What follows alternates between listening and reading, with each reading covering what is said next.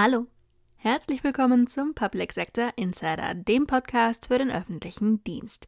Ich bin Tanja Clement und heute sprechen wir mit Martin Schallbruch, CEO von GAF Digital, über die Zukunft der Verwaltungsdigitalisierung.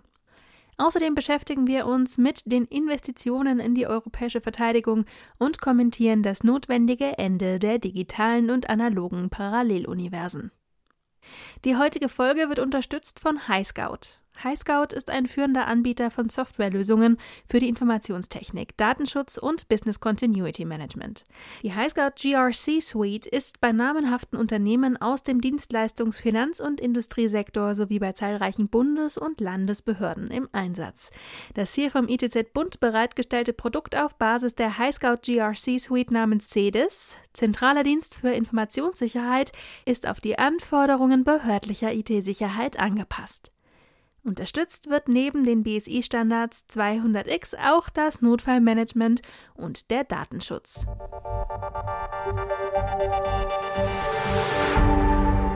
Martin Schallbruch begleitet die Verwaltungsdigitalisierung schon seit der Jahrtausendwende. Am Rande des Programms von Digitale Verwaltung Rheinland-Pfalz Ende November hat der CEO von GAF Digital mit mir über seine Ziele und Erfahrungen gesprochen. Herr Schallbruch, schön, dass Sie heute bei mir im Podcast sind. Fangen wir gleich mit der ersten Frage an. Wie ist denn der aktuelle Plan, die Cloud-Beschaffung zu strukturieren?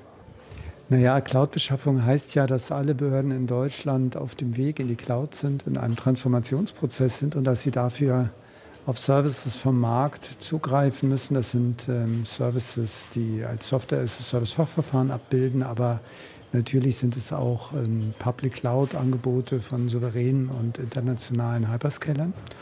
Und ähm, normalerweise ist in Deutschland äh, ja die Beschaffungssache derjenigen, die die IT tatsächlich auch machen. Das heißt, Bund, Länder und Kommunen beschaffen separat und es gibt im Bereich der Beschaffung von Hyperscaler-Leistungen das Interesse, die digitale, digitale Souveränität zu wahren indem wir das doch in größeren gebündelten Vergaben durchführen. Und ähm, als GAF Digital haben wir deshalb eine Ausschreibung für einen Cloud-Broker veröffentlicht, mit dem wir dann unseren Mitgliedern, das heißt IT-Dienstleistern von Kommunen und Ländern und auch deren Trägern die Möglichkeit geben, auf Public Cloud äh, Services zuzugreifen, auch ein Stück weit in eigener Verantwortung und eigenem Ermessen und eigenen Strategien, aber eben in gebündelter Form, sodass wir den Markt mit einigen wenigen Verträgen äh, dann doch ähm, abdecken werden. Und äh, Ähnliches tun die Sozialversicherung, beispielsweise Bundesagentur für Arbeit, Rentenversicherung und Unfallversicherung gemeinsam, sodass wir ein Stück weit bei dieser Art Services eine Bündelung haben werden. Wo steht denn die GAF Digital in einer Digitalisierungsvision 2037? Über diese Frage, die ich vorab schon wusste, habe ich lange nachgedacht, weil ich mir nicht sicher war, warum eigentlich 2037? Und ähm, was unterscheidet jetzt die GAF Digital 2037 von der GAF Digital 2035? Nein, im Ernst. GAF Digital ist ja ein Kooperationsinstrument der öffentlichen IT-Dienstleister. Und wir werden sicherlich in der Verwaltungsdigitalisierung in Deutschland noch mehrere Wellen von stärkerer Zusammenarbeit, Konsolidierung, gemeinsamen Infrastrukturen, gemeinsamen Plattformen, einheitlichen Instrumenten, höherer Standardisierung, Interoperabilität bekommen. Wir werden aber weiterhin auch ein Stück weit eine Vielfalt von verschiedenen IT-Dienstleistern haben. Ich prophezei mal deutlich weniger als heute auch wegen der demografischen Situation. Aber wir werden einige haben und die werden miteinander kooperieren. Und die GAF Digital ist dafür die Kooperationsplattform. Ähm, wir werden also unsere Bedürfnisse ähm, nach Kooperation im Public Sector bei der IT in der GAF Digital durch entsprechende Modelle, Geschäftsmodelle, rechtliche Modelle, finanzielle Modelle abbilden. Sie begleiten jetzt die Digitalisierung der Verwaltung schon seit ein paar Jahren, drücken es mal so aus, äh, sind die Diskussionen, die wir jetzt führen, die gleichen, die man Anfang der 2000er geführt hat? Ja und nein. Ich glaube, wir sind inzwischen über einen Punkt hinweg, den man Anfang der 2000er hatte, wo man gesagt hat, wie kann man erreichen, dass dieser oder jener Service digital genutzt werden kann. Wir sind inzwischen an einem Punkt, wo es heute darum geht, die Handlungsfähigkeit des Staates zu sichern, dadurch, dass wir auf einer möglichst einheitlichen Plattform in der Lage sind, agil, resilient, sicher staatliche Services anzubieten. Da geht es nicht um die Digitalisierung dieses einen Services, Unterhaltsvorschuss ähm, oder äh, BAföG, sondern es geht darum, dass wir als Staatswegen funktionsfähig sind. Das ist, glaube ich, eine bisschen veränderte Debatte. Was natürlich weiterhin ein Thema ist, was wir in Deutschland noch nicht gelöst haben, ist eine vernünftige Organisation der Arbeitsteilung. Also der Frage, wer betreibt eigentlich Infrastrukturen und Plattformen, wer baut die auf, wer entwickelt bestimmte Lösungen, wie können wir sicherstellen, dass das schnell geht und dass wir nicht siebenmal an verschiedenen Stellen leicht unterschiedliche Dinge entwickeln, die uns später in Integration Probleme machen. Diese Debatten hatten wir schon Anfang der 2000er und die haben wir immer noch. Dankeschön. Mehr zum Thema Cloud gibt es auch in der Mediathek auf digitaler-staat.online. Da finden Sie die Aufzeichnung unseres Thementags Cloud-Strukturen für Bund, Länder und Kommunen und viele weitere interessante Beiträge. Europa hat seit den 90er Jahren die eigene Sicherheit an die USA ausgelagert. Mit der Zeitenwende-Rede beschwor Olaf Scholz die neue Selbstverantwortung. Auf der Berliner Sicherheitskonferenz bekräftigte Verteidigungsminister Pistorius dieses Ziel. Doch die jahrelange Zurückhaltung lässt sich nicht über Nacht wettmachen. Jonas Brandstätter hat sich näher damit beschäftigt. Sprecherin ist Wiebke Werner. Um die eigenen Fähigkeiten gemäß der strategischen Ziele aufzubauen, bedarf es umfangreicher und beständiger Investitionen. Verteidigungsminister Boris Pistorius versprach, die nötigen Mittel zu beschaffen. Dementsprechend werde man bereits im nächsten Jahr das 2-Prozent-Ziel überschreiten. Nur so könne gewährleistet werden, der verantwortungsvollen deutschen Rolle in der NATO nachzukommen.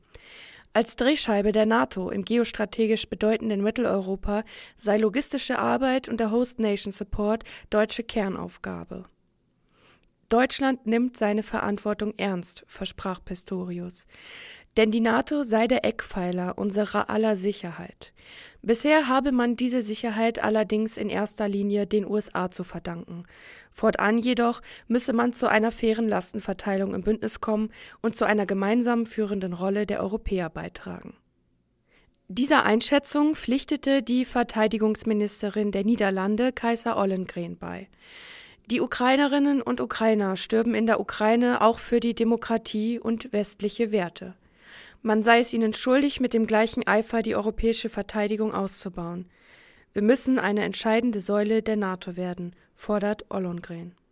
Der deutsche Verteidigungsminister beschränkt sich nicht aufs Fordern und analysiert stattdessen, was größeren wehrtechnischen Kapazitätszuwächsen im Weg steht. In den letzten 20 Jahren habe sich ein Modus operandi etabliert, in dem die Industrie gerade so viel produziere, wie vertraglich abgesichert wurde. Im Jahr 2015 waren das 219 Millionen Euro, mittlerweile ist die Summe im Milliardenbereich. Allerdings genüge dies nicht, um dauerhaft Produktionsaufbau bei der Industrie anzuregen. Nur Verträge mit langer Laufzeit seien Anlass für die Industrie, ernsthaft Produktionskapazitäten zu erhöhen. Es sei deshalb äußerst begrüßenswert, dass seit langer Zeit wieder der Abschluss von mehrjährigen Rahmenverträgen gelungen sei. Anders könne man die anspruchsvolle Aufgabe, gleichzeitig die eigenen Bestände aufzufüllen und die Ukraine mit Munition zu unterstützen, nicht bewältigen. Bei der Beschaffung neuer Munition müsse des Weiteren sichergestellt werden, nicht die Fehler der Vergangenheit zu wiederholen. Pistorius erinnert daran, dass in der Vergangenheit zum Teil Munition gleichen Kalibers nicht unter Partnern ausgetauscht werden konnte. Das sei ein Kernproblem, denn die gemeinsame europäische Verteidigung könne nur über Interoperabilität gelingen. Ein Beispiel für den Wert der Zusammenarbeit lieferten Deutschland und die Niederlande, erklärt Ollongren. Die gegenseitige Unterstellung von Brigaden sei nicht nur historisch einzigartig, sondern biete auch taktische Vorteile. Auf diese Weise könne man auf Divisionslevel üben. Pistorius hebt zusätzlich die gemeinsame U-Boot-Beschaffung Deutschlands und Norwegens hervor. Zu lange hat Europa seine Verteidigung in die Hände der USA gelegt. Nach der Zeitenwende lernt Europa wieder Verantwortung für sich selbst zu übernehmen. Aber fragmentierte Streitkräfte und eine geschröpfte Wehrindustrie zu reanimieren, braucht Zeit. In der öffentlichen Verwaltung mangelt es an Personal und an vielen Stellen auch an Geld. Keine Situation, in der man sich Doppelstrukturen und Mehrbelastungen leisten kann, findet Guido Gerd. Sprecher ist Sven Rudolph. Wir können es uns nicht mehr leisten, alles parallel anzubieten. Handelt es sich hier um einen Ausspruch von Bundesfinanzminister Christian Lindner auf der Suche nach Einsparpotenzial für den unter massiven Druck geratenen Bundeshaushalt? Mitnichten. Der Satz stammt von Dr. Markus Richter, Staatssekretär im Bundesinnenministerium und CIO des Bundes. Recht hat er. Denn die hybride Welt aus Papierakten und Datenbanken, die in der öffentlichen Verwaltung aktuell immer noch gelebt wird, ist hochgradig ineffizient und extrem teuer, wie auch Richter befindet. Die Zeit der analogen und digitalen Paralleluniversen muss in den Behörden ein Ende haben. Für einen Staat, der es mit der digitalen Transformation ernst meint und hier in der Weltspitze mitspielen will, gibt es daher zu Digital Only keine Alternative. Auch angesichts des hohen Investitionsbedarfs in anderen Bereichen, wie etwa der Infrastruktur. Da passt es ganz gut, wenn die Unionsfraktion die Einführung eines Rechtsanspruchs auf digitale Verwaltungen fordert und zudem die Nichtanhaltung dieser Digitalisierungspflichten mit Konsequenzen verknüpft sehen will. Denn wenn ein solcher Anspruch in der Praxis auch nur den Hauch einer realistischen Chance auf Umsetzung haben will, dann müssen alle vorhandenen Ressourcen auf das digitale Angebot konzentriert werden. Im Gegenzug darf und muss man von den Bürgerinnen und Bürgern dann aber auch erwarten, dass sie den digitalen Weg als einzigen gangbaren akzeptieren. Für Menschen, denen diese Begründung verschlossen ist, steht entsprechend Unterstützung bereit. Kann man den Bürgerinnen und Bürgern nicht zumuten? Kann man, wie unser Nachbarland Dänemark seit rund einem Jahrzehnt beweist als dort die obligatorische Nutzung der Online-Bürgerservices sukzessive eingeführt wurde. Wenn man also darüber diskutiert, hierzulande einen Rechtsanspruch auf Online-Services der Verwaltung zu fordern, muss eine schrittweise verpflichtende Nutzung dieses Angebots zwingend mitdiskutiert werden. Denn wo Rechte sind, da müssen auch Pflichten sein. Das war's für heute. Mehr aus dem Public Sector gibt es nächsten Dienstag wieder. Bis dann.